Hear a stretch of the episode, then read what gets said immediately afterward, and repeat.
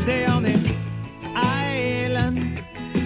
Not much going on. The parties are all over.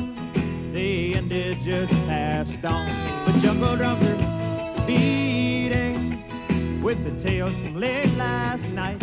The stories very heating for everyone's delight. You can hear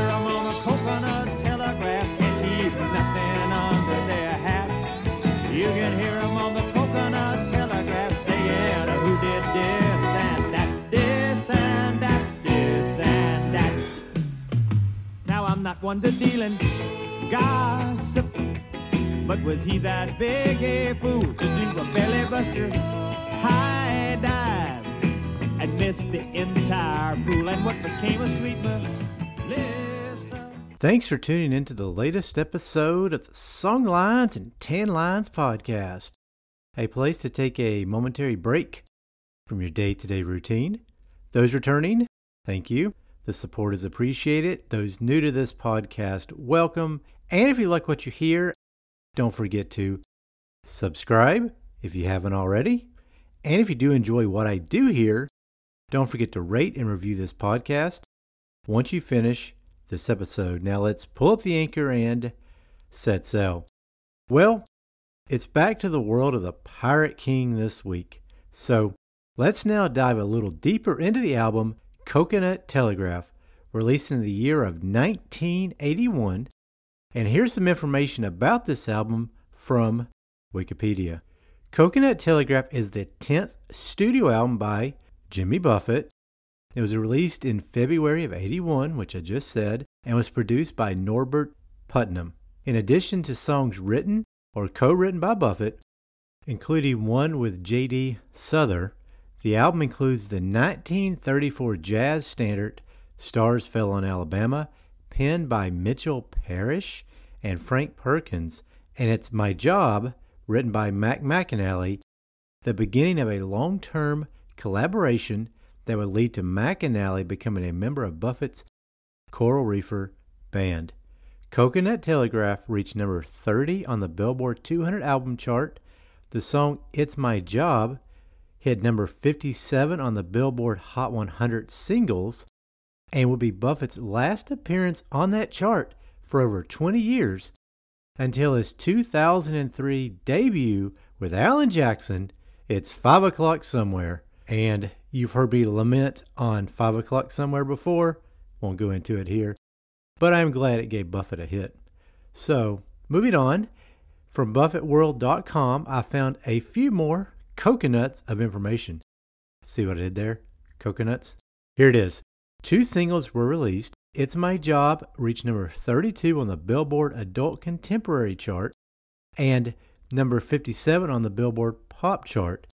It also says that Stars Fell on Alabama was a single. And there's something on that site called Jimmy's Note. It reads, This album is dedicated to all my reefers. You know who you are, and especially to Max Crabtree.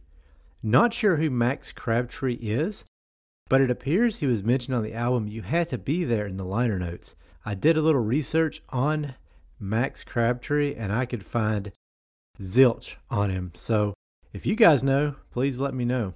Moving on, let's now dive into another song I want to feature on this episode called Incommunicado.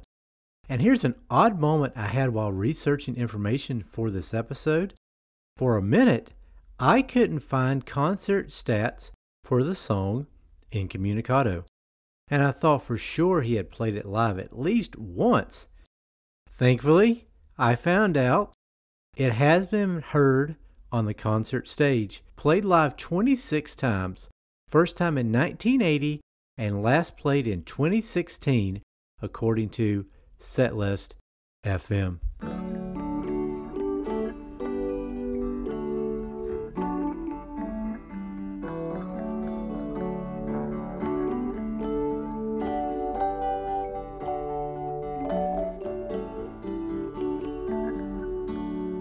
Travis McGee still in Cedar Key.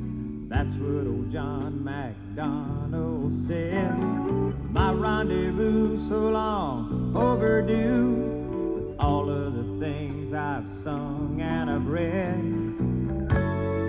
They still apply to me. They all make sense in time. But now I'm incommunicado, driving by myself down the road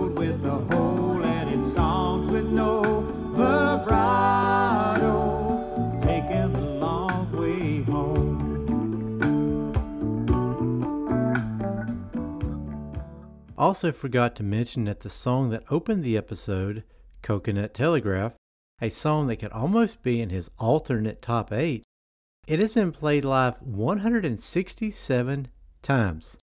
You know, I thought it would have been a lot more than that. The first time in 1981, and the last time played in 2022. And it might be a song he plays on his latest tour. Fingers crossed.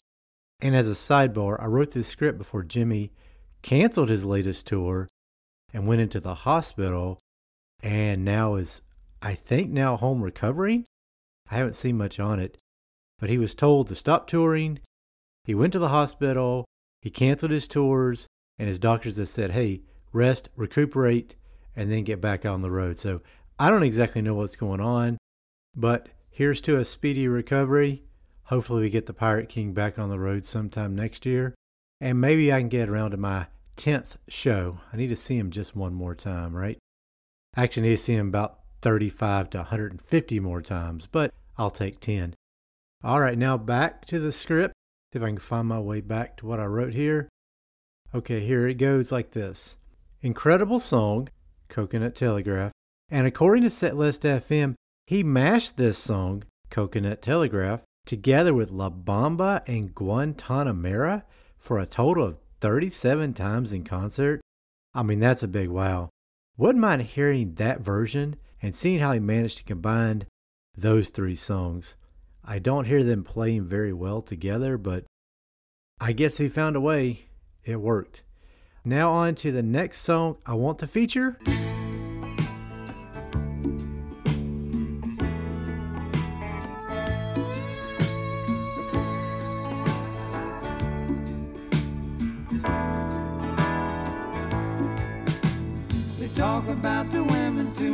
The women got so confused. They don't talk about their lives as such. My life is all I got to lose. They take it with a grain of salt and laugh at the complexities. They're good at picking all the faults. I keep laughing so they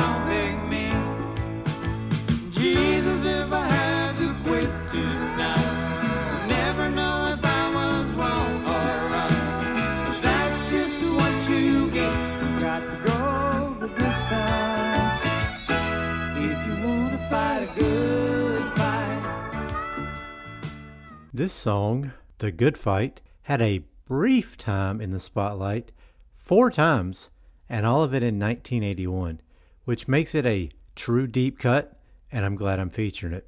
Solid tune from start to finish. I love the bouncy nature of it. Now, closing out the episode, the last song I'm going to play is another one of those bigger songs for Jimmy. It's called The Weather Is Here, I Wish You Were Beautiful. And it's been played live 150 times in concert. And once again, I thought that number would have been higher. This seems like a more popular song by him. First time played in 1981 and last time played live in 2019. So, fairly recently. And this set of lyrics has always stood out to me when I listen to this song. The weather is here. I wish you were beautiful. My thoughts aren't too clear, but don't run away. My girlfriend's a bore. My job is too dutiful. Hell, nobody's perfect. Would you like to play? I feel together today. I've heard those lyrics a ton of times. I mean, a ton of times. But this is the first time I really thought about them and put a picture in my mind to them. Could you imagine what it'd be like to hear this conversation? Somehow this guy winds up talking to this girl and they strike up a conversation. And somewhere along the way he says, The weather is here. I wish you were beautiful. She starts to leave and he grabs her by the arm, probably lucky not to get mace in the face by this point in time, and says this to her Wait, wait, my thoughts aren't too clear, but don't run away. I didn't mean it like that at all, and I'm sorry if it came across like that. Stay with me, and we can have a good time together. I'm not a great catch either. My life sucks. We all have our issues. Let's get drunk and just enjoy this beautiful day. Drown out our sorrows and our problems. And she willingly goes along with it. I think, if I'm reading the song right, that's the way the story turns out. Could you imagine that scene playing out? Could you also imagine what brass cajones that man has to have in order to tell a woman, you're not the best looking thing, but we can still have a great time together? He'd have to be either amazingly handsome or an extremely confident salesman. I know I couldn't do it. Probably land me a slap in the face, maybe a restraining order, might even get me in jail. That story was running through my head when I read those lyrics, and I just wanted to share it. And I also want to share this quick ad break, and then I will close out the episode. And stay tuned after the ad break in case you want to check out here. I have some interesting facts about coconuts and telegraphs after the credits this week. So, ad here, and then on to the rest of the episode. Hope that ad break isn't too painful for you. It's generating me a little bit of cash, so I appreciate you guys hanging in with me as I run it. Let me drop anchor here and close out the episode. You can hear my voice talking about music on the Audible Ecstasy podcast and talking about horror on the Nightlight Tales podcast. And if you want to support me and this podcast, you can buy one of my books or short stories, slap a tip down on the bar on my Ko-Fi page, or become a Patreon patron and receive early access to new episodes. Check the show notes for all that information. That's it. Thanks for listening. Cheers and aloha.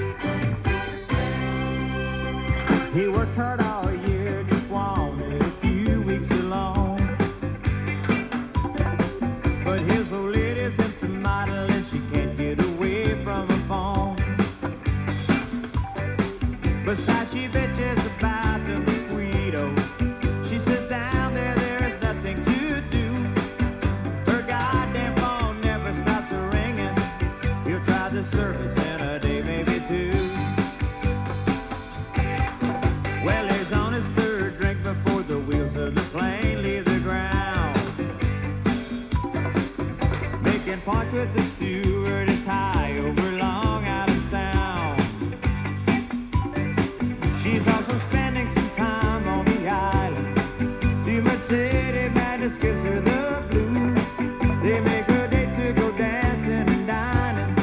It seems neither has that much to lose. The weather is here. I wish you were beautiful. My thoughts aren't too clear. But don't run away. My girlfriend's a bore. My job is too dutiful. Hell, nobody's perfect. Would you like to play? Together today. Thank you guys for listening this far.